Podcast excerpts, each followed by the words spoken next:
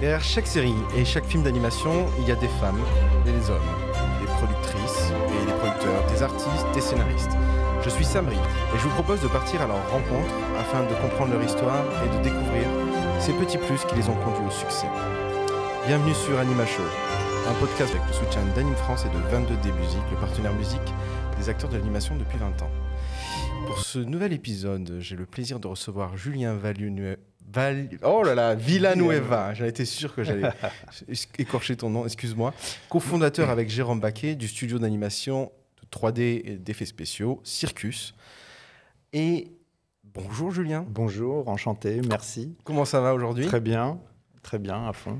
Journée de match euh, pour euh, l'Euro. importante. Ouais, ouais, on est en 2021, en plein Euro. Vont-ils nous faire du beau jeu? Ouais, On en reparlera plus tard. on verra bien. On verra bien. Euh, avec Circus, qu'est-ce qui vous plaît dans l'animation que vous n'avez- vous n'avez pas trouvé dans les effets spéciaux et la VFX Eh bien, c'est une belle question, ça. Dans les VFX, euh, en fait, je pense que c'est une relation à l'œuvre, Ouais. d'abord. C'est-à-dire qu'en fait, quand on fait des VFX, on on n'est pas forcément intégré dans la narration autant que euh, on peut l'être dans l'animation. Quand on fabrique de l'animation, on a un contenu qui est beaucoup plus, euh, je dirais, euh, beaucoup plus vaste. Euh, Riche, bon, riche, ouais. et puis euh, on vient euh, dans l'animation pas par euh, pas pour une seule petite partie du, du projet en fait. Mm. Euh, pour les effets spéciaux, bah voilà, vous avez un tournage, il y a des acteurs, le tournage se fait, c'est vraiment le cœur, l'essentiel en fait de l'œuvre. Et puis ensuite, nous, on vient derrière au VFX pour pouvoir agrémenter à un moment donné euh, telle partie. Alors ça peut être narratif, euh, un dragon ou euh, une explosion peut être narrative évidemment. Mais en ce qui concerne l'animation, euh, on va pas segmenter toutes les tâches. Donc euh, quand on Vous vient êtes nous- là de A à Z. voilà, en fait. quand on vient nous voir, en fait, on est investi dans l'œuvre Mm. directement. Et c'est ça qui nous plaît. Donc après, on a des coups de cœur et c'est plutôt comme ça qu'on marche et qu'on fonctionne. Et on a eu de la chance euh, jusqu'à présent, Alors, ça a été créé en 2008 Huit, ouais, ouais. euh, avec euh, Jérôme, justement. Tout à fait, tout à fait. Et ce qui est étonnant dans cette histoire, c'est que vous êtes tous deux graphistes, en fait, initialement. Oui, oui, on n'est pas des. Oui, oui, on est des boss graphistes. On Des est boss graphi- graphistes, Ouais, on est graphistes au départ. Et qu'est-ce qui vous a motivé, justement, à passer euh, de graphiste à, à être entrepreneur, en fait? Parce que c'est notre facette. Ouais, c'est notre démarche, mais c'est vrai que je peux pas parler pour Jérôme. Je pense que ça doit être à peu près la même chose. Mais en ce qui me concerne, c'est un désir que j'avais depuis toujours. Être euh, autonome un jour. Ouais. Alors bien sûr, il y a plein de contraintes, euh, mais il y a une forme de liberté, d'excitation, d'être dans l'eau froide. Enfin, moi, ça me motive beaucoup. Et euh, L'eau euh, brûlante, parfois. ouais, non. c'est pas que l'eau froide. Mais euh, non, mais c'est génial de se dire que bah, voilà, à un certain moment, on se retourne et puis on se dit, bah tiens, en fait, on a fait ça. et puis tu regardes tes mains, et bah, on a démarré de rien. Avec Jérôme, on a démarré à deux, on a Mm. acheté deux bécanes, on a travaillé, on a commencé dans son appartement. C'était quoi votre premier contrat, tu t'en souviens? Ouais, c'était une pub pour MT Dents, euh, ouais, avec Vincent Lobel en réalisateur. Il y avait euh, Partisan Midi Minuit qui était euh, le producteur. C'était une publicité. Très bien. Ouais, Et- donc, c'est ce qui vous a mis un peu le pied à l'étrier, en fait, là-dessus. Et oui, et d'ailleurs, on était à 10 ans. Annecy et on a retrouvé Jean Gab, euh, qui était le producteur de l'époque, qui Ah nous ouais avait mis là-dessus et euh, qu'on a encore remercié euh, la dernière fois. On dit Ah, mais c'est toi qui nous as mis le pied à l'étrier. Mais c'est important, ces, ces gens, effectivement, qui sont là des- dans les débuts des entreprises, Ouais, c'est souvent rencontres. quand c'est des succès, euh, de, Mm. d'aller remercier, et- parce que bah, le karma, c'est ça, quoi. Mais ouais, tout à fait. On vous aide.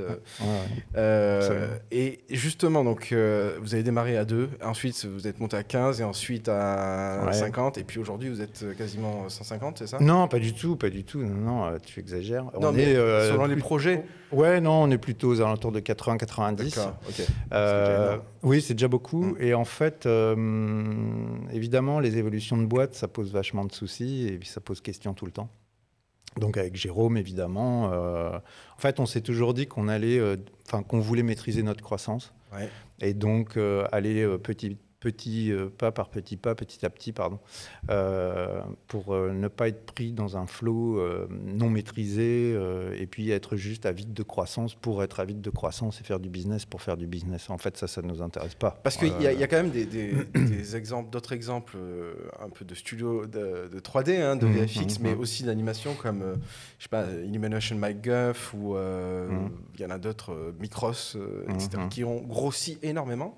Ouais. Vous, c'est pas forcément la- l'intention, quoi. En tout Bon, cas, après, ce quand, oui, alors quand tu parles de ces boîtes-là, elles sont quand même historiques. Oui, Donc euh, nous, si bien tu sûr. veux, on a, si on devait se comparer, il bah, c'est nous faudrait rattraper le retard, Ouais. et etc. Enfin, euh, oui, après, ils ont été à des moments particuliers, et ils ont été, euh, ils ont vécu une évolution du, du milieu de l'animation en France de façon euh, euh, spécifique. Après, Illumination ou Micros, c'est pas les mêmes modèles non plus. Il y en a qui produisent, il y en a qui produisent pas, ou peut-être bientôt. En tout Ouais. cas, euh, ils n'ont pas le même modèle. Euh, nous, on se situe euh, dans un schéma, on va dire. en fait, on a une structure qui pourrait ressembler à une très grosse boîte Ouais. euh, grâce à nos outils internes. Donc, ça nous donne beaucoup de force, de puissance au niveau du pipeline, des outils euh, de ce niveau-là. Mais on veut rester euh, dans une maîtrise, on va dire, humaine, une, une taille humaine. À échelle humaine. Ouais, échelle humaine. Vu qu'on n'est pas des gestionnaires à l'état euh, brut, euh, des costards cravates, comme je pourrais dire, c'est pas méchant. mais- Non, non, non. On euh, on est graphiste, on est encore dans le cœur du sujet avec Jérôme, et donc euh, on aime bien maîtriser les projets, on, euh, être sur chaque projet. On les suit, on est à des réunions internes artistiques, évidemment au niveau de la pré-pro, du lancement des projets, pour donner les orientations stratégiques de développement d'outils ou de comment on va le fabriquer. Et donc, euh, du coup, euh, pour pouvoir se permettre ça, il ne faut pas qu'on grossisse non plus et qu'on explose totalement. Il faut Mm. que. Puis c'est une question de plaisir. Qu'est-ce que tu as envie de faire de ta vie professionnelle à un certain moment? Est-ce que j'ai envie de faire euh, gérer des datas ou est-ce que j'ai en- en- encore envie de coller à l'image et développer Je trouve, ça, je trouve ça très inspirant justement de vouloir garder le stylet et d'être assez proche en fait des créations pour pas, Ouais. Pas se laisser embarquer. par Alors, on a de moins en moins de temps hein, oui, pour le évidemment. faire. Vous avez plus que- de management, plus Ouais, d'enjeux, évidemment. Mais, euh, mais du coup, ça permet d'être proche des projets, proche des réalisateurs qui viennent nous voir aussi. Enfin, on, les a- on est là, quoi. On, on est physiquement là, on est vraiment là. Circus a démarré avec la publicité, tu le disais. On a quand même en tête euh, des publicités assez iconiques. Euh, on avait Oasis euh, à l'époque, mhm. euh, les fruits qui hop, prenaient, prenaient vie en fait euh, sur nos écrans. Euh, ça, c'était vous dans les débuts hein, qui Ouais. avez euh, travaillé sur cette œuvre-là. On, on va, euh, on va regarder euh, la publicité parce que ça rappellera euh, des souvenirs aux auditeurs et aux auditrices. Allez, viens, on va se fendre la poire. Abricodabra oh Abricodabra oh Oui, ça défouite Euh, Attends, attends, à moi de le faire. Nouveau, petit oasis, plus petit, complètement bifruit. Oasis, bifruit. C'est- C'est vachement innovant hein, de, de faire travailler euh, une marque sur quelque chose de voilà un univers comme ça. On Mhm. va on va parler des fruits. Alors je sais pas s'il y avait une très agence malin. créative et tout. C'était Mhm. très malin. Ah oui, il y avait une alors le rendu, ce que vous avez réussi à faire, c'est fabuleux. Là, il y a un petit plan, mais Mhm. on n'imagine pas la complexité de la chose, de la mangue qui se retrouve derrière le verre, Ouais. donc avec l'effet loup plus Mm, loup. mm. Ça c'est. Bah, En fait, ça, c'est un bon exemple pour nous parce que euh, là, on couplait euh, notre expérience des VFX avec, avec l'animation. Oui. Donc, notre maîtrise euh, des tournages euh, réels, enfin voilà, de- du tournage, des, effets spé- des effets spéciaux euh, divers, et puis la création de personnages et, et- et l'animation. Et c'est vrai que c'est quelque chose que, qui, qui fait qu'on a une palette très large, c'est-à-dire qu'on sait faire du super réalisme et puis on peut aller jusqu'au cartoon. Mm. Aujourd'hui, on a vraiment euh, toute cette palette. Alors, il faut qu'on la complète plus avec de la 2D, parce qu'on n'a pas vraiment de pipeline 2D. Ouais. On en a déjà fait, si tu veux, hein, ou petites, euh, petites animations. Mm. Mais, en- mais voilà, ça, il faudrait qu'on le complète pour pouvoir être euh, totalement riche euh, dans, dans la, la- la palette la plus large. Quoi. Ça c'est vraiment la- le Ouais. côté entrepreneur. Il faut Ouais. qu'on continue. qu'on Non, continue, mais c'est vrai que la 2D, c'est génial, parce que quand on parle d'animation, il n'y a pas que la 3D. La 3D est venue quand même plus tard. Euh, L'origine, c'est quand même la 2D, le flipbook. Voilà. Et euh, ça, il faut qu'on y aille. C'est sûr. Et en plus, il y a plein de formats différents qui nous intéressent. Euh, si tu prends en l'animation. tout à l'heure, ouais. ok. Mais sur euh, justement les, les récits publicitaires qui vous ont amené petit à petit à aller vers l'animation, il y a aussi eu Candy Up qui. euh, Ouais, où ouais. là en fait c'était Mm, 100% euh, mm. anime. anime. Ouais, ouais. Et euh, je me souviens même de ces, de ces spots. On va en regarder un aussi parce que euh, vous allez voir, c'est à la fois créatif sur euh, le storytelling et puis franchement, c'est très beau. Donc, euh, encore une fois, euh, on peut que saluer le travail. quelque part dans l'espace. Et là, c'est l'effroi. Candiop, c'est du bon lait Candia, source de calcium et de vitamine D.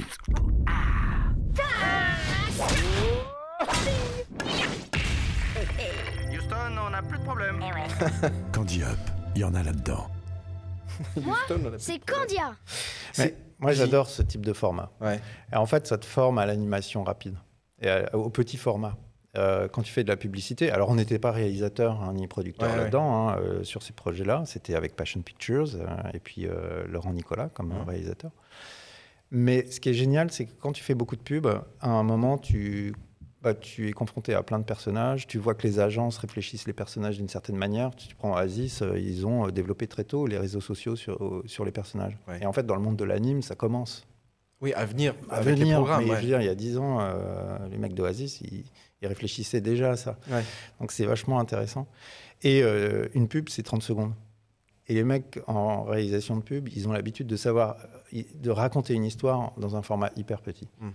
Et aujourd'hui, tu vois TikTok, tu Bah vois les ouais, c'est réseaux et tout ça, euh, les formats se réduisent, voire auraient tendance à se réduire. Donc c'est intéressant comme, euh, comme expérience. Ouais, ce que tu ça. veux dire par là, c'est qu'en s'inspirant finalement de, de- Ouais, il y a beaucoup de choses à apprendre de la pub. de la manière euh, dont ça se passe dans la pub, dans le storytelling et tout, il Ouais. peut y avoir Ah oui, de plus pont. en plus un pont vers l'animation qui elle-même, voilà. Complètement. C'est intéressant Alors ça. après, tu es contraint, hein, quand tu as un format hyper court, tu peux pas raconter euh, un, un roman tonne de choses, Enfin, mais tu peux avoir plusieurs formats hyper courts. Absolument. Voilà, Ouais, avoir ouais. une cadence qui fait que bah, ça, Tout ça, à fait. tout ça à reste fait, très euh, divertissant quoi. Tout à fait. Euh, mais en tout cas, vous avez intelligemment euh, pivoté à chaque fois, Hmm. hein, passé de la publicité vers bah, justement l'animation, euh, les VFX. Enfin, c'est c'est quoi? C'est un sens inné de l'écoute du marché ou plus c'est aussi C'est des, c'est des bonnes rencontres? aussi. Alors, c'est de la volonté, évidemment, stratégiquement et par affinité. Mm. Donc, historiquement, on vient de, des VFX, mais voilà, l'anime, ça nous a toujours plu. Euh, et puis, euh, ouais, on a envie de développer ça. On a beaucoup bossé avec Samuel Tourneux, qui est un ami euh, et qui est réalisateur, Ouais. qui avait aussi le désir petit à petit de passer de la publicité vers des formats plus longs.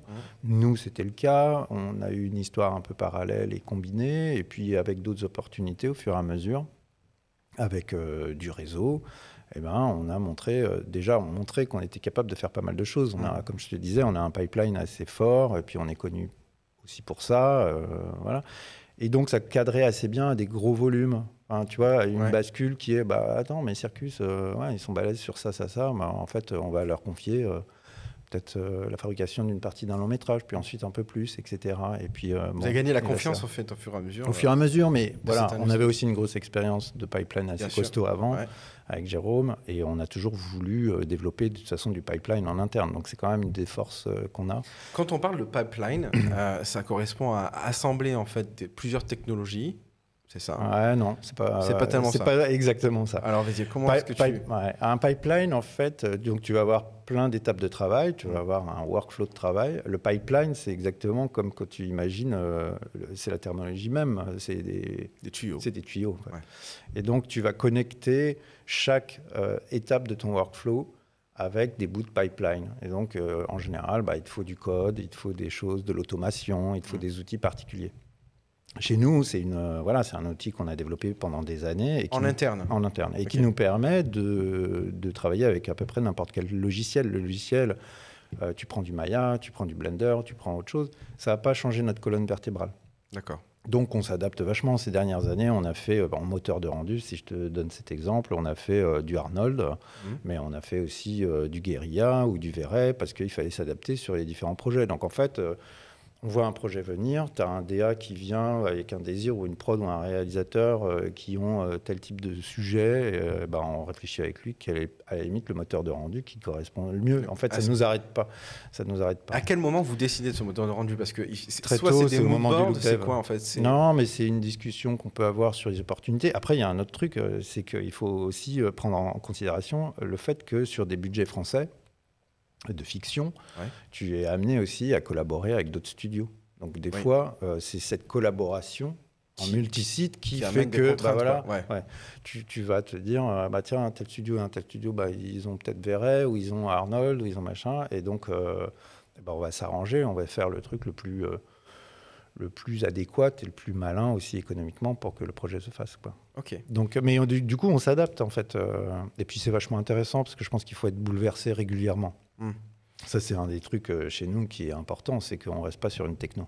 on essaye euh, plein de technos différentes. Vous essayez d'être tout le temps à la page, quoi. Et puis ça va très Ouais. vite en plus. Dans Ça va milieu. super vite, Ouais. mais euh, c'est essentiel et puis il faut pas s'arrêter quoi. Euh, tu vois, il y, a y Maya. Avant, enfin quand on a démarré, on, a- on était sur Softimage et puis on s'est fait- Softimage s'est fait rater, donc Ouais. euh, Maya. Ouais. Et là, on regarde Blender. Blender est en train de prendre vachement d'ampleur. euh, On voilà. parle Il y souvent de Blender Unreal euh, aussi. sur le Mm. podcast là parce que ça a l'air d'être une technologie. En plus, elle est open source, donc euh, ça peut contribuer, etc. Euh, en tout cas, vous avez euh, fait de la publicité, mais on vient vous chercher aussi depuis la télé, euh, sur certains documentaires et tout, pour Tout faire des images de synthèse. Récemment, vous avez travaillé Alors, sur oui. Euh, Notre-Dame de Paris, Oui, en ça. collaboration avec d'autres euh, Ouais. d'autres boîtes. Avec Solidanime. Ouais, ouais, Solid tout à fait. Anime. On va voir des, des images pendant qu'on parle. là. Mais euh, c'est- encore un autre exercice que de travailler avec des sociétés de production euh, type télévision. Vous voyez, en fait, les programmes euh, et les problématiques euh, sont différents. C'est-à-dire que là, dans le docu-fiction, en fait, tu es confronté à l'histoire. Ouais.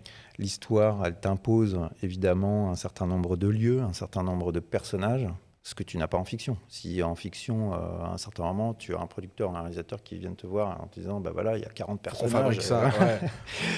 Bah, tu peux Tu leur dire, non, bah, ouais. écoutez, il faudrait peut-être réduire un peu parce que l'enveloppe, euh, bon. Euh, là, dans le cadre euh, de Notre-Dame, t'enlèves pas, euh, t'enlèves pas euh, L'architecte, les, ouais, travailleurs. les- les- l'architecte, les gens qui l'ont porté, qui l'ont, euh, ouais, qui ont développé euh, Notre-Dame pendant des siècles. Puis les différentes euh, étapes. de- T'enlèves pas Viollet-le-Duc, t'enlèves pas ouais. Maurice de Sully, t'enlèves pas euh, ces personnages-là, sinon Ouais. tu racontes plus l'histoire. Donc euh, le docu-fiction a une autre problématique, c'est que vraiment ça t'impose euh, des contraintes euh, narratives euh, liées évidemment à l'histoire euh, Mm. Que tu vas raconter. Et donc, euh, ouais, les budgets sont pas les mêmes non plus. Donc en fait, ça demande euh, bah, d'être malin, d'essayer de, de, de- de voir comment tu peux fabriquer euh, avec une économie qui est différente. Mhm. Et donc, finalement, ces contraintes-là, elles sont intéressantes parce que je pense que en s'y confrontant, on va trouver des solutions aussi pour d'autres types de formats. C'est là qu'on innove en fait. ouais, tu innoves par la contrainte, en fait. général. C'est là que tu es créatif. Ouais. voilà, donc, non, c'est, on, on est très content d'aller sur ce type de sujet pour ces raisons-là aussi. Et vous continuez à travailler pour euh, des programmes de télé comme oui, ça oui, oui, Ok. absolument. Bah, je trouve ça bien d'avoir euh, contribué à ça. En plus, bon, bah, il y a eu cet accident tragique euh, à Notre-Dame, donc. euh, qui a je porté d'ailleurs le, le documentaire. Du coup, ça devenait Bah oui. à propos. Alors nous, on était très touchés et très émus puisqu'on Mm. était en plein dans la fabrication. Et tout d'un coup, tu vois Notre-Dame qui brûle. Ah ouais, là, donc vous étiez en- déjà en Ouais, fabrication ouais, on quand, était en fabrication, on était en phase plutôt, Wow. on va dire, euh, oui, on était en phase de compositing. Et euh, on sortait les images, et puis là, tout d'un coup, tu as. Il y a eu un- un froid- Ouais, t'es là. mais Un vent glacial dans le fou, studio. quoi. Ah, Ouais, ça doit être ouais. spécial, ça. hein. Ouais, c'était, c'était hyper émouvant et hyper dur en même temps. Euh, c'est vrai que c'est, voilà, tu, tu- tu travailles sur un monument historique, une œuvre euh, qui a passé le temps et elle est en train de se détruire euh, en quelques heures sous tes yeux. Et que Euh, vous, vous êtes en train de le nous- construire en 3D. ouais. Et tu es dans le projet depuis des mois, donc tu es, dedans. Ouais, donc c'était assez euh, difficile. Ouais, Ouais, ça doit être une drôle de. ouais, ouais, c'était étonnant. C'était... Ben, de toute façon, on est en train de, de s'en charger de Notre-Dame, mais c'est pas quelque chose qu'on va laisser de côté. C'est quand même un superbe euh, monument de notre histoire. Donc, Mm, euh, mm, mm. bon, en tout cas, je voulais parler de ces effets spéciaux. Et puis, ben, effectivement, petit à petit, vous êtes allé vers la fabrication de films et de séries d'animation. Ouais. Parce que en gagnant la confiance, etc., on vient vous confier plus. Euh, et il y a eu euh, cette œuvre euh, Lego, Lego City. Ouais. Donc là, c'est Lego City Adventure. Les- Mm, Lego mm. City Adventure. On Tout parle de deux saisons. Alors saisons là, on démarre la quatrième saison. Quatrième saison. Waouh. Depuis le début, c'est vous qui Ouais, êtes ouais. à la fabrication. Ouais, D'accord. En Euh, fait, il y a plein, il y a plein de, de- de séries Lego. Ouais. tu as les Ninjago et puis tu as les séries euh, antérieures qui étaient plutôt basées sur un style graphique très plastique, comme tu as pu le voir dans les films euh, Lego. Movie et tout ça, avec une animation qui était très euh, block, euh, blocking, du blocking, Mm. vraiment très step, euh, stop motion et tout. Ouais, c'était quasiment du stop motion. Ouais, hein, ouais, c'était ouais. Et, très et, saccadé. euh, ouais, pas très bah, agréable à regarder parfois. C'était très euh, ouais, euh, hy- hy- hyper Ouais. énergique. hyper- ouais. Un peu énervant. ouais. Nous, euh, c'est Passion Picture qui est venu nous, nous voir pour faire le test graphique, pour développer la DA de ça Alors, au Passion départ. Pictures, c'est eux qui détiennent les droits de. Non, Non. non, non, euh, c'est la prod qui Ah, est en contact avec Lego. d'accord. Ok, Ouais, pardon. c'est la, la maison de production euh, qui, euh, qui a fait appel à nous euh, donc, euh, pour pouvoir développer le look avec eux Mmh. et proposer une solution graphique à Lego. Et c'était une compétition, donc voilà, avec eux, on, on l'a gagné. On J'étais hyper content. Bah, du grave. coup, on a rencontré les gens de Lego. Ah, parce que- une expérience passionnante. C'est au Danemark. Hein, Oui, Lego, c'est au. Danemark. Donc, boîte, on, on s'est déplacé, on est allé les voir et tout. Ils nous ont accueillis, c'était génial. Euh, Parce qu'il faut savoir que Lego, c'est euh, 1932. Elle est hyper vieille, cette, euh, cette ah oui, société. oui, c'est une marque incroyable. C'était un charpentier allemand, Absolument. enfin danois justement, qui Absolument, faisait faire, euh, pendant la crise, voulait faire des jouets euh, en bois. quand tu arrives chez Lego, Ouais. nous, voilà, en tant qu'entreprise, euh, ils- tu passes par leur musée euh, interne. Pas Ok. un- c'est pas un musée public, c'est un musée interne. Pour te faire comprendre l'ADN, en fait, de Lego. Ouais. Mais c'est passionnant, en fait. Tu, tu peux penser que c'est corporate, etc. Et puis, mais, mais, mais ça l'est. Et puis, c'est important, en fait, de savoir pour qui tu bosses.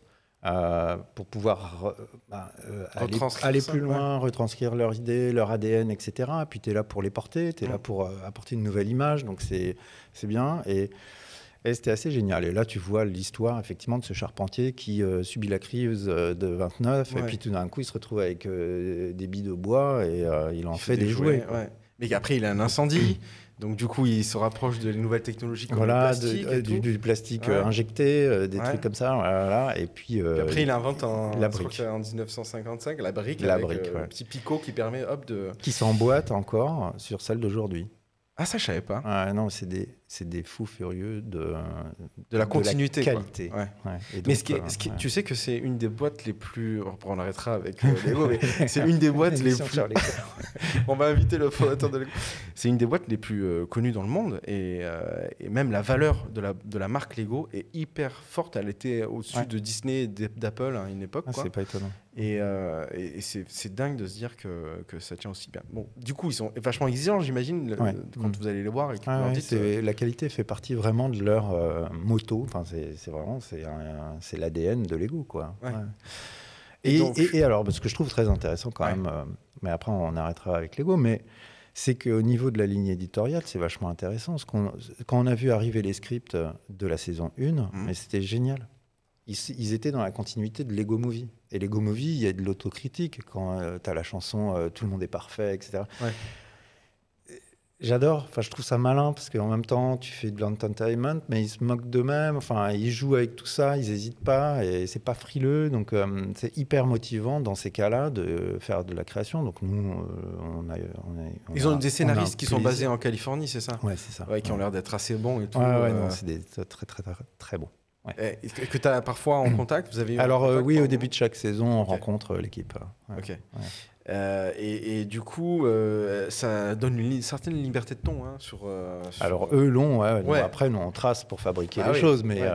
mais, mais, Mais- c'est génial de bosser sur des, des sujets comme ça. hein. J'a- J'avais vu que vous étiez inspiré un petit peu de, de Lego par le- la modularité. En Absolument, ouais, tout à fait. Fait, pour vous-même construire votre, euh, vos props, euh, Bah enfin, tous oui, les éléments qui- exactement. Mm. qui, va, qui vont construire en fait la, la ville. Tu peux nous en parler un petit Bah, en peu? fait, quand on a abordé le sujet, quand on a su qu'on faisait Lego, qu'on était, euh, qu'on avait gagné la compète avec euh, Passion Pictures, on trouvait intéressant en fait de, de se poser évidemment la question de c'est quoi Lego?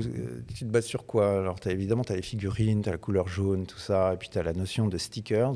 Donc euh, en fait, ce qui est complètement génial, c'est que tu as un seul corps, et ensuite tu as des stickers qui définissent euh, bah, le- la personnalité du personnage. Euh, Ça peut être euh, Bah, ou, si je ou suis- le caractère, enfin, Ouais. un peu, enfin la caractéristique. Ça peut être un flic, ça peut être un pompier, pirate, ça peut être un pirate, ouais. ça peut être un homme ou une femme, parce qu'en fait le body, enfin le corps, c'est le même. Ouais. Les hanches sont dessinées dans le dans le dans, le, hein, sticker, c'est tout. Ouais.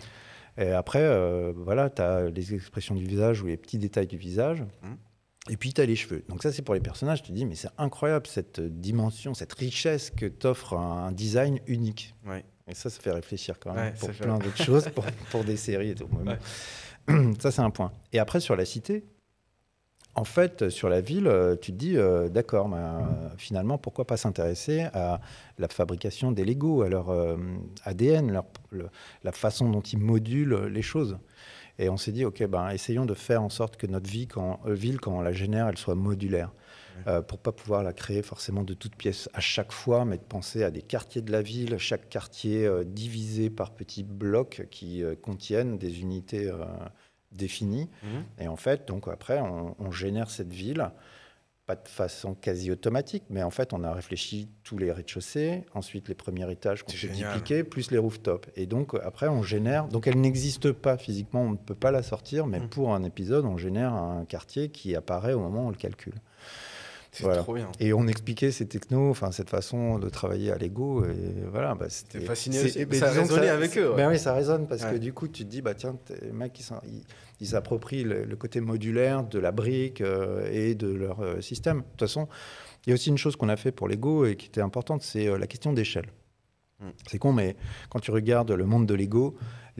C'est des questions de taille de boîte et de, de- et de choses de ce type. hein. Mais quand tu fais un building ou quand tu achètes un building de Lego, tu vas avoir un ou deux étages. Mais Oui, c'est jamais très haut. possible. Ouais, Voilà. ouais. Alors nous, on voulait faire une ville, donc euh, l'idée c'était de s'approprier ok le rez-de-chaussée, mais après on duplique euh, autant qu'on veut. On peut euh, faire un un gratte-ciel étage. si on veut. Exactement. Ouais. Et donc, euh, c'était dans cette idée de mettre la ville à une échelle euh, beaucoup plus grande que ce que proposent les jouets et se détacher des jouets. Et quand tu regardes les voitures, c'est la même chose. Des fois, tu as des voitures avec des petites roues euh, parce que c'est des camions, ou des fois, tu as des, des véhicules avec des grosses roues. euh, des Ou fois, c'est tu n'as qu'une place. Ouais, voilà. ouais. Donc, en fait, on a harmonisé toute la ville pour qu'elle soit réaliste dans le monde Lego. D'accord. C'est-à-dire, en gros, tu as deux places. Tu as quatre places même, les places Ouais. arrière, etc. Donc on a changé Et puis ça sert le propos, ça sert l'histoire. Complètement, quoi, mais alors du coup, tu as quelque chose de cohérent visuellement. Ouais. Les véhicules sont à la taille des persos et ce genre de Ça choses. doit être un, un- assez exercice génial. créatif assez dingue. hein. Ouais, ouais. Vous avez passé Ouais. longtemps justement sur euh, vraiment cet aspect de on définit Ouais, les on a passé euh, six mois à peu près pour développer. Bon, alors il y avait du développement de pipeline aussi spécifique, mais Oui. c'est vrai que pour le look, taper un peu tous les véhicules, etc. Et puis euh, l'idée, c'est pas de faire des jouets pour Lego, c'est de parler, de faire de l'histoire. Donc quand tu as ces séries-là, c'est Et, et vous avez utilisé deux technologies. La, la première pour générer les foules en fait dans cette ville Ouais. euh, dans laquelle se aussi passent il y, les a, scènes. il y a pas mal de foule. Ouais. Je connais peu de séries qui ont autant de foule que ce qu'on fait. C'est énorme. C'est Golem, de- c'est ça que vous Ouais, utilisez Golem. Golem, c'est ce qui est utilisé euh, Lord of the, the Rings, non? Enfin comment ça s'appelle? Je sais pas, peut-être. Seigneur des Anneaux, il me semble, hein, pour, euh, certaines pas. scènes. Je, je crois pas. Non Non. Enfin, il faut que tu vois avec les mecs de. Bon, recevoir. Mais en tout cas, ouais, non, une des choses importantes de- qu'on a développées, c'est la foule. D'accord. Alors qu'aujourd'hui, quand tu vois une série 3D, tu vois quasiment personne dans les rues. Non. Là, on a mis du monde partout. C'est-à-dire que de base, la foule, tu as des gens dans les rues qui se baladent. Sur tous les trottoirs. Plus, ça, donc ça, c'est une foule de base, on en met partout. D'accord. Plus, ensuite, tu as des foules qui sont jouantes, c'est-à-dire qu'en fait, elles sont narratives. Tu vois le storyboard, euh, il y a, euh, je sais pas moi, le maire qui est devant la foule sur Center City Square et euh, qui euh, l'applaudissent. Bon, ça, c'est une foule jouante spécifique, donc pareil, pouf, bah, on en met. Et, et- et Ouais, après, vous shootez à l'intérieur en fait de cette. C'est comme si vous aviez un studio. euh, Oui, en quelque sorte. En quelque sorte, hein, Ouais, dans, le- dans lequel vous venez. ouais. shooter. tout à fait. Super intéressant. Et euh, pareil pour les visages, euh, parce qu'en fait, il y a une partie 3D, tout ce qui est élément Volume. euh, euh, volume, ça, ouais. et il y a une partie 2D qui Qui sont correspond les à- visages, ouais. ouais, qui sont les visages. Donc on a designé tous les décalcomanies pour tous les phonèmes, toutes les labiales et toutes les expressions diverses et variées. Et c'est un travail monstrueux, en fait, il y a ça. énormément, énormément de, de calques différents. Bon, bah, tant mieux. En tout cas, c'est une histoire qui, qui se passe bien, hein, Ouais, vu à qu'on est à la quatrième saison. Bravo pour ça. Et puis franchement, euh, c'est étonnant de se dire qu'en plus, c'est une série qui est diffusée à travers le monde. Donc, Mm. euh, que ça soit fabriqué en France, je trouve que c'est une belle fierté. Bah, au départ, ouais, c'est Nicolas Déon euh, US qui diffuse les séries. Ok. Et euh, ouais, évidemment, ceux qui distribuent ensuite. euh, Super. Ben, voilà, donc je voulais parler de Lego et, et petit à petit aussi, enfin, c'est pas petit à petit parce que vous avez déjà fait un pas Avant. là-dedans, faire le long métrage. Ouais, tout à fait. Et vous avez fait Cro-Blanc à l'époque. ouais. ouais. Mm. Et, et Ouais, là, super ben, euh, la, la nouvelle, on va dire, ou en tout cas la, la chose récente, c'est euh, le tour du monde en 80 jours. 80 jours, ouais. On a reçu sur Anima Show David de, de- de Ouais. Cottonwood qui nous parlait bah, justement, il était super excité de Mhm. faire naître ce projet qu'on voit ici. Euh, moi, je trouve ça génial, faire un long métrage euh, fabriqué en France avec une coproduction française et tout. Enfin, même c'est Canal Plus et Cottonwood, hein, me Mm, semble-t-il. mm, mm. Euh, et c'est vous qui avez été à la fabrication, aux manettes de la Alors, pas que, on était en partenariat avec Ok. McGuff Line Belgique. Ok. Ouais. Sur quoi ils ont intervenu On... Ben, en fait, on s'est partagé pas mal. C'est assez particulier comme euh, répartition. euh, et c'était euh, plutôt vachement intéressant par rapport à Cro-Blanc, où en fait, c'était défini avec des étapes extrêmement spécifiques. Là, on a essayé de faire en sorte qu'avec des répartitions différentes en termes de pourcentage, mais d'essayer de faire un peu, un peu de tout, quoi. Histoire de, de voir comment on pouvait combiner nos pipelines et voir comment on pouvait discuter. Après, c'est vrai qu'on a développé particulièrement les personnages, et puis on est allé, euh, on, est- on a fait le layout, euh, la, partie, la grosse partie artistique du layout, puisque euh, comme on était situé à Paris, que le réalisateur Samuel Tourneux était à Paris, c'était vachement plus simple et cohérent de l'accompagner dans la traduction du Storymatic. Mhm. Euh, Storymatic, donc, euh, Storymatic, euh, 2D, euh, donc hop, le mettre en layout Ouais. avec lui dans les espaces, avec nos personnages qui étaient en train de se fabriquer. Et Tout donc- ça sous les années Covid en plus 2020. Ouais, alors ça, c'est, 2021, ouais, il y a eu euh, gilets jaunes, euh, grève, euh, Covid euh, sur ce projet, c'était assez chaud. Ouais. Mais on a réussi à le faire. Ouais, Donc on est plutôt content. Et puis on était aussi, au départ, on a, enfin, on a travaillé très tôt avec, avec Cottonwood, Zoé, David, Cécile, avec euh, évidemment Samuel et puis Mathieu Vavril sur l'ADA. C'est-à-dire qu'en fait, on avait fait un, un petit pilote, un petit teaser pour eux euh, un an avant, un an et demi Ouais. avant. Qui leur permet aussi démarrer. à eux de, de démarcher finalement. Absolument, disant, absolument, Voilà, absolument. à quoi ça ressemblait, Tout à fait. Tout ça. Elle n'était pas aboutie à 100%, mais on était quand même très. Et, euh, et du coup, bah, avec la maîtrise de l'image et de, et de tout ça, euh, ça a été vraiment passionnant. Ce qui est vachement euh, intéressant dans ce projet, je trouve, il y a énormément d'aspects qui sont géniaux, Mhm. mais il y en a un que je trouve qui ressort et qui est vraiment saillant, c'est le- le- la qualité d'image. C'est-à-dire qu'en fait, tu te retrouves avec... euh, Il y a vraiment une question qui se pose, je trouve, en France sur les budgets français. Ouais. Euh, évidemment, on est en confrontation. et- En gros, en France, on fait un film à 10-15 millions maximum, alors qu'aux États-Unis, ils sont à 150 millions Voilà, par exemple. pour le film. Bon, mais c'est un sujet. Ouais, tout à fait. C'est un sujet. Euh, et évidemment, le budget, il se ressent à l'image à un certain moment. Ouais. Ou alors, les Américains sont débiles, quoi. Ouais. Bon, c'est pas le cas. Mm. Donc, euh, c'était hyper intéressant de se dire, OK, comment on va développer un look, tous ensemble, Mm. euh, où euh, l'économie ne se sente pas à l'image.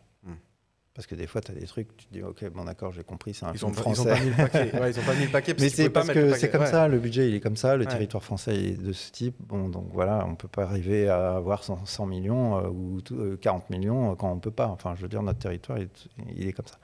Je perds pas espoir. hein, Ouais, non, mais bon. avec euh, Ok, peut-être. le divertissement On- on va qui peut-être y aller. s'internationalise. Mais la vraie question pour moi, enfin, ça a toujours, et ça fait de longues années que moi je, je- je trouve que c'est un sujet passionnant, c'est comment on définit, comment on développe une imagerie française. Euh, c'est pas pour être français cocorico, à la limite je te dirais européenne, Ouais. mais en fait qui se démarche des Pixar, qui se démarche des DreamWorks, des- tous ces trucs-là. C'est bon, on les a vus. À chaque Ouais. fois que tu retrouves un film français qui veut, euh, pourquoi on, pourquoi on imite toujours un film américain? Pourquoi tu as toujours le même type de design ou, ou essayer de faire du pseudo-réaliste Ouais, ouais. On n'a pas les thunes pour le un faire. made in France, tu veux dire un truc bien. euh, Ben, euh, une image qui, en fait, on, comprend que ça vient eh d'Europe. ben, on de- reparlait des contraintes. Voilà, Ouais. une contrainte majeure, c'est le budget. Enfin, je veux dire, c'est tellement énorme. Euh, c'est tellement évident, c'est le, le cœur de, de- de- de- de n'importe quel projet. Ouais. Ne rivalisons pas toujours avec l'imagerie américaine, ça sert à rien. On, on se prend un mur. Enfin, Ouais. euh, tu peux pas. Donc, essayons de trouver euh, une imagerie peut-être 2D, 3D, euh, des choses innovantes. euh, Prenons plus de risques, quoi. Et c'est ce que vous avez fait avec. euh, Moi, je trouve the que World, ouais, il y a quelque chose qui est vraiment chouette. Alors, on a mixé, donc euh, on est plus 2D, 3D que Ouais. 3D pur, euh, déjà d'une part, et puis ensuite il y a des effets spéciaux 2D. Euh, tu vois, le parti pris, ça n'a pas été de se dire, ok, bah, quand il y a de la fumée, ça va être de, de la grosse artillerie 3D, etc. Non, c'est- on a fait en 2D. mélangé quelque chose. donc, On va regarder la bande-annonce comme ça, les- tout le monde se fait une idée. Un jeune Ouistiti qui rêve de parcourir le monde Passe-partout Qui part jouer les grands explorateurs Ça m'étonnerait. rencontre un explorateur vanneur Ils veulent du chaud, ils vont être servis. légèrement arnaqueur. Je vous parie à toi et à vous autres. C'est trop dégueu que je peux faire le tour du monde en 80 jours. C'est le début d'une aventure Ramenez-moi mon bébé d'amour. qui va faire des étincelles. J'arrive, pipi, ça, ça, maman Cet été, embarqué avec Phileas et Passepartout Faut faire une coquimage. Whisky. pour un voyage extraordinaire Choco, elle explosé ce record. Tous les deux. aux quatre coins du monde. Je m'appelle Aouda. C'est qui, toi?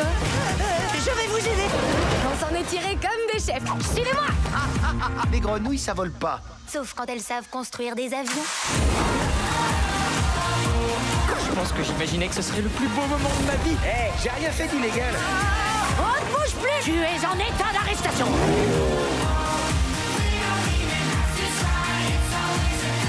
Ça Manger la carte Depuis quand les célèbres explorateurs mangent les cartes?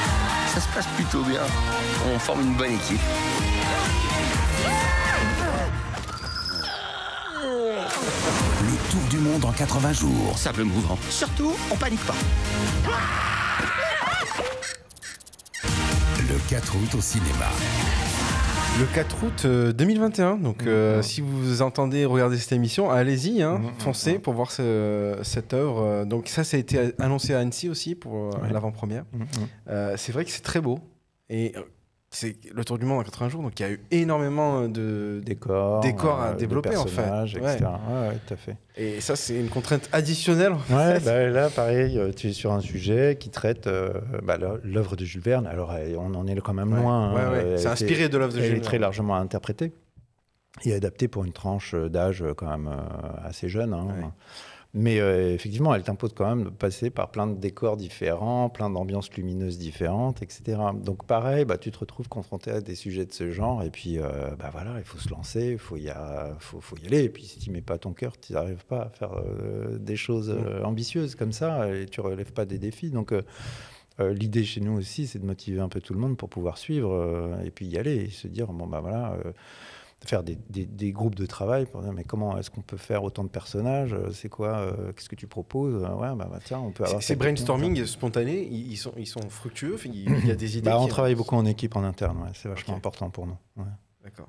Et t'es impliqué aussi euh, Cottonwood du coup sur cette partie-là ou Bah, eux, euh, ce qui les intéresse, c'est que le projet se rendu, fasse. Alors ouais. évidemment, nous, on leur euh, ramène quelques contraintes. Euh, Ouais. Forcément, euh, mais de toute façon, dans toute création en général, euh, ton producteur et ton réalisateur, ils arrivent avec des idées extraordinaires et Ouais. à nous de suivre le challenge. Mais forcément, à un moment, tu leur dis, bon, bah écoutez, votre idée elle est géniale, mais il faudrait un tout petit peu la restreindre, euh, même si on a envie de vous suivre. Et après, bah, tu trouves un entre-deux, tu trouves un accord. euh, et puis euh, voilà, c'est, tout ça, ça se fait avec de l'envie également et pour aller plus loin que, que prévu. De toute façon, euh, Ce l'idée- que je trouve fascinant dans cette industrie, c'est vraiment euh, les idées que, perso- enfin, que certains ont en tête et qui derrière réussissent à vraiment exister. Et, et mhm. c'est un travail de, de titan avec des collaborations entre techniques, euh, scénaristes, euh, des artistes. Et je trouve ça. euh, Ah bah, je pense que si personne ne supporte le projet, euh, Oui, il, il va pas, pas, au ouais. et il aboutit pas. Et je pense que c'est plus facile. Peut-être que je me trompe complètement hein, en Ouais, disant une connerie, mais quand tu as beaucoup de thunes et quand tu as beaucoup de fric, euh, Ouais. c'est peut-être plus facile de se dire bah tiens, je vais faire une pré-pro sur tel film ou tel film ou tel film. Je sais pas, je pense à Pixar. Peut-être Mhm. que je me trompe pas. Que de s'engager dans un projet en France où tu as forcément moins de budget, donc tu as forcément besoin d'avoir des gens qui y croient plus, je Ouais. pense, et des gens qui s'engagent, euh, en fait. Bah, c'est cool. En tout cas, il a vu le jour. Il faut aller le voir Ouais. au cinéma. On invite tout le monde à le faire. Euh, c'est la première fois que vous n'avez pas un client en face? Enfin, un client au sens euh, Lego, ça reste quand même une boîte qui fait des, des jouets. Ouais, ouais. Euh, dans la publicité, c'était beaucoup. euh, Bah si, euh, Zoé, David. Oui, c'est des clients, mais je veux dire, c'est pas. c'est- le- produit fini lui-même en fait. C'est le film d'animation qui est, tu vois, hyper important. Alors que pour Lego, bon, c'est parmi l'univers Oui, Lego. oui, oui, tout à fait. Tu vois vois ce que tu veux dire. Et est-ce que ça vous a donné envie d'aller justement vous confronter à ce- cet univers de la production de- de- de- d'œuvres en fait hein, Ouais, alors ça c'est un sujet effectivement qui nous titille depuis longtemps. Mhm. Euh, c'est vrai qu'on a une sorte de maîtrise d'œuvre, comme on dit. euh, Enfin voilà, on a un savoir-faire euh, qui est large puisqu'on vient de l'effet spécial, euh, réaliste, jusqu'au cartoon, comme on l'évoquait tout Mhm. à l'heure. Et c'est vrai que euh, à un certain moment, voilà, on a plein de créatifs chez nous, euh, on a des artistes, euh, et donc on a envie aussi à un certain moment de se dire bah, pourquoi est-ce qu'on créerait pas nos propres courts métrages ou nos propres petits sujets? Ouais. Et euh, voilà, donc c'est dans l'air du temps et on- on- pourquoi pas contribuer en fait à nous Absolument. aussi à Absolument. la création originale quoi. Absolument. Bah, aussi parce que des fois tu as des sujets sur lesquels tu aurais envie de bosser qu'on ne te propose pas non plus, Ouais. tu vois? Tu penses à quoi par exemple de l'animation adulte des... Ouais, par exemple, Ouais. c'est vrai que si tu fais de la série aujourd'hui en France, le cœur du marché est quand même preschool et kids, Ouais. Euh, ce qui est génial, hein, mais, euh, mais tu as peut-être envie d'aller un peu plus dans des voir des sujets un peu plus euh, adultes. On est des Mm. adultes, tu as envie de bosser aussi pour des trucs qui te font marrer plus. Donc euh, Ouais, voilà, t'as c'est peut-être. euh, T'as ouais. aussi un public qui s'élargit. Ouais, c'est-à-dire alors aussi. euh, De toute façon, ce qu'on Avec les constate. streamers, Ouais, etc., ça, Tout à fait. il y a un appel d'air assez important. Ouais, tu- bon, c'est une niche encore, mais Ouais. tu sens qu'il va y avoir un développement à ce niveau-là. Alors, c'est pas que business, hein, c'est pas l'idée. euh, on va pas faire forcément faire de la production parce que tout d'un coup il y a ce business-là, mais c'est parce que ça nous fait plaisir, en fait, au départ. Comme je te disais tout à l'heure, euh, voilà, on a monté Circus parce qu'on a envie, de, on avait envie de de voler de nos propres ailes, d'être autonome, etc. Et puis de te retourner, de te dire à un certain moment, ouais, Ouais. qu'est-ce que j'ai fait? Euh, C'est un peu dans la continuité, c'est-à-dire à un certain moment, tu te dis, bah, c'est bien, on, on prend énormément de plaisir pour bosser euh, je dirais, pour euh, des gens qui viennent nous apporter leurs idées, leurs projets, etc. Euh, de bosser avec des amis et, et- et autres.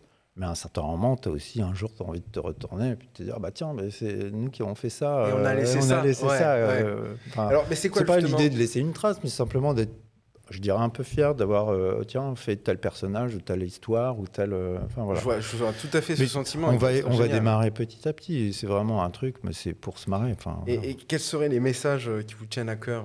Vous avez envie de faire passer aucun message. Zéro message. non, mais ça peut être justement si, autour de l'indépendance euh, ou alors de, de se dire. euh, euh, Bah, nous, on est plutôt optimiste de base. Alors, si tu veux, euh, si on avait une ligne éditoriale, c'est plutôt du fun et de l'optimisme. Ok. C'est pas du tout des critiques ou, ou de la pleurnicherie sur l'état de la planète. Ou ce- tu vois, Ouais. il faudrait. Si on abordait des, des- des sujets d'aujourd'hui, moi, je suis hyper optimiste euh, sur ces sujets-là quand même, même, si la situation est compliquée et on- elle est dramatique. Mais je pense qu'il y a plein de jeunes générations et plein de gens géniaux euh, dans l'humanité qui font qu'à un certain moment, on va trouver des solutions intéressantes. Et donc, c'est plutôt de se fendre la gueule. Je veux dire, on est là aussi pour ça. Euh, si tu regardes les différentes, je sais pas, euh, les, les différents corps euh, de métiers et leur utilité euh, dans nos sociétés, nous, on fait partie de l'entertainment. Donc, Ouais. quelque part, on est là pour faire rire les gens. Ouais. Et on, on- Plus on rit, plus on vit. Ouais, et- ou pas, ou faire réfléchir les gens, Ouais, aussi, bien sûr. Mais c'est voilà, c'est à nous de porter ça et de faire en sorte qu'il y ait des contenus intéressants. Donc je pense que voilà, travaillant dans ce secteur d'activité, à un certain moment, je pense qu'on peut être aussi créateur. Bah, c'est tout ce que je vous souhaite. et ce serait plus sur du long métrage, la série euh, Non, au départ, bah, des, des cours et de la série au départ. Euh, on n'a pas les épaules pour faire un long métrage à l'heure actuelle, mais euh, pourquoi pas? De toute façon, il n'y a pas de limite. Enfin, je veux dire, si jamais à un certain moment on arrive à financer du long métrage et puis faire en sorte qu'il se fabrique et qu'il y ait quelqu'un qui soit intéressé par notre projet, on n'hésitera pas. Il n'y a pas de raison de se brider en fait. D'accord. On ne va pas s'auto-brider euh, ni rien. On va démarrer notre aventure euh, tout doucement et puis on verra. Julien, il y a une question que j'ai pas posée, mais en fait, pourquoi Circus? Ah. Pourquoi le nom Circus? Alors Circus, c'est assez... euh, Circus, ça mélange le... un peu tout, déjà. Dans un cirque, tu vas retrouver plein de corps de métiers différents. Mm. Effectivement, bonne question. Euh, c'est relatif au show Ouais. aussi. Il y a aussi la prestidigitation. Donc à l'époque où on a démarré, il y avait cette idée aussi des effets spéciaux. Mm. Donc euh, je que, enfin, on trouvait que c'était intéressant aussi comme terminologie. Et puis il y a aussi un autre truc, c'est que c'était un magazine de BD adulte il y a très très longtemps. Circus, il y avait à suivre, il y avait l'écho des savanes, il y avait tout un tas de trucs. Et je trouvais qu'il y avait cette tonalité aussi. Que toi, tu, euh, dont tu étais lecteur, en fait? Ouais, bon, ouais. j'étais tout petit, mais bon, euh, quand même, je trouvais ça génial. Et euh, voilà, il y, avait une, euh, Ça une résonnait, ça combinaison résonnait, ouais, ouais. entre euh, les effets spéciaux, le show, etc. Et puis du coup, bah, la piste aux étoiles, le logo, il est basé sur euh, la piste Ouais, du cirque, euh, ouais. l'étoile. Enfin voilà, il y a tout un truc assez cohérent. C'est cool. Ouais, et euh, C'est la voilà. backstory. Et du coup, avec la production, vous avez créé une structure qui s'appelle Monsieur, Monsieur Loyal. Loyal, qui est donc dans Qui- un cirque la qui personne qui personne, présente les spectacles, exactement. Donc, euh, oui, oui, c'est cohérent. Ouais, parce que c'est celui qui introduit les numéros, Absolument, les absolument. clowns, etc. Ouais. Donc vous êtes dit, bah, qui fait le show. Donc, euh, à nous maintenant de faire Monsieur le show. Loyal, quoi. Ok. Bon, bah super. Est-ce que j'ai une question euh, peut-être un peu fâcheuse, mais euh, voilà, parce qu'on m'a suggéré ça. Je remercie Manon euh, pour ses, ses suggestions. Un projet que tout le monde a oublié chez vous, mais que toi tu n'oublieras jamais. c'est quoi? Je sais pas, je te demande. Est-ce qu'il y a un projet? Ce type-là Qu'on Ouais, moi, enfin, j'ai une très bonne mémoire. Donc j'oublie aucun projet. Ok. Ou Peut-être quelque chose qui est sorti dont vous n'êtes pas forcément content et, et rétrospectivement tu. Oh bah il y en a plusieurs parce que notamment dans les publicités, t'es pas toujours. euh, Enfin quand tu fais de la pub, c'est compliqué. euh, ça c'est un truc intéressant. Par exemple chez nous à Circus, euh, sur les publicités, voilà, il y a beaucoup. C'est compliqué de bosser en publicité en trouvant de la, du sens pour les gens avec qui tu travailles. Bon, c'est un, je diverge un tout petit peu, ouais, mais ouais, mais effectivement, bosser pour euh, telle ou telle chose, euh, pour des pompes ou pour des je sais pas quoi, de temps en temps, ça peut ne pas être intéressant. Nous, le, le- le discours qu'on tient en interne, c'est de se centrer sur l'image. On est des graphistes, on est là aussi pour donner du sens. Donc en fait, même si tu bosses pour une publicité de n'importe quelle marque, quelque part, tu peux la bonifier. C'est-à-dire qu'en gros, nous, notre boulot, c'est de faire une image qui a de la gueule à la fin, mais que tu vas raconter quand même quelque chose. Euh, je en un- fait, il y a le challenge, quoi. C'est le challenge. Ouais, il y a un de- challenge. Je donne un exemple. On avait fait pas mal de pubs Babybel à un certain moment. Alors c'est con, hein, Babybel, du fromage et tout ça. Mais en fait, j'ai trouvé assez génial de se dire, euh, bah, en fait, c'est une vraie contrainte graphique et artistique de se dire qu'il n'y a pas de bras, il Mm. n'y a pas de jambes, il n'y a pas de visage a priori. Et en fait, comment tu peux caractériser un groupe de quatre Babybel qui vont partir à l'aventure? Ouais. Et euh, tenir ce discours en interne avec les animateurs, avec les créateurs, bah, exactement. Bah, C'était assez euh, génial parce que finalement, tu ne vois plus ça comme forcément une publicité de fromage, Ouais. mais tu vois ça comme un petit court métrage de petits personnages qui partent à l'aventure. Ouais. Et en fait, c'est ça notre métier, c'est de donner du plaisir graphique, de donner de la vie à des personnages. Et puis, euh, si tu restes collé sur le message publicitaire ou tout ça, il n'a pas vraiment de sens à mon goût. Il faut qu'on trouve un pont entre les deux et donc euh, du plaisir dans ton boulot, du sens dans ce que tu fais, et puis après, bah, tu améliores forcément le message de ton entre guillemets de ton client quelque part parce que euh, on leur a donné vie, c'était génial. Franchement, tu les vois, ils sont caractérisés tous d'une certaine manière. Ouais. On aurait pu s'en désintéresser totalement. On en a fait un sujet pendant des mois, super cool. Et ça, c'est bien. Super cool. Ouais. Bah, les animateurs ont pris leur pied là-dessus euh, parce que tout d'un coup, tu racontes une histoire, tu racontes une, une psychologie. Et en fait, euh, tu peux prendre n'importe quel sujet, c'est la même chose. À toi de donner du sens, en fait. Est-ce que, est-ce que euh, en France, parce que je vois, on a discuté là pendant près de 40 minutes, c'est, dingue parce que déjà, vous avez fait des superbes images, vous avez une croissance qui est vraiment, à- Mm. donc on peut vraiment saluer. Et et il y a quand même cette modestie euh, et cette envie de, de donner plaisir, tu vois, euh, aux téléspectateurs, etc. Est-ce qu'il y a, une- il y a vraiment, euh, est-ce que, est-ce que les Français sont les meilleurs dans ce domaine en fait? Non, mais franchement, c'est une bonne question, quoi. Je, peux- je, je vois. Face au Enfin, Japon, face au, On parle souvent de la French Touch. ouais. Moi, j'en sais rien. Je pense que peut-être qu'on a de meilleures écoles, mais te dire aujourd'hui, euh, je sais pas moi, un Indien, il est moins sensible qu'un Français, c'est une connerie. Non, Non, c'est vois. sûr. Mais après, c'est un savoir-faire plus que Ouais, une t'as un- sensibilité. ouais, tu vois ce que je c'est veux pour dire ça que je te dis, c'est peut-être Ouais. les formations artistiques qui sont peut-être meilleures chez nous. Mais je vois pas pourquoi un japonais, un américain ou un français serait, serait fondamentalement moins artistique ou moins graphique. Est-ce que notre culture, notre langue fait qu'on est meilleur graphiste ou artiste? Tu vois, je... Difficile à dire. C'est des choses que je peux pas maîtriser là, je- ce qui pose plein de questions. Mais je pense qu'on a plutôt de bonnes écoles avec des gens qui s'intéressent à donner des bons contenus, à faire des formations, etc. Est-ce que c'est culturel Tu vois, j'en sais rien. Ok. Je sais pas. Bon, bah, écoute, Julien, en tout cas, on vous souhaite le meilleur avec euh, ce nouveau développement hein, de, de- de- potentiellement de séries où vous êtes producteur. Euh, merci infiniment d'être venu sur, euh, sur Anima Show. C'est toujours un plaisir d'avoir des invités de ton académie. Donc, merci infiniment. Je n'ai plus qu'à remercier aussi les auditeurs et auditrices d'avoir écouté cet épisode jusqu'au bout. N'hésitez pas à mettre des notes, à en parler autour de vous et puis euh, venir consulter notre Instagram Anima Show France pour euh, connaître les prochains invités.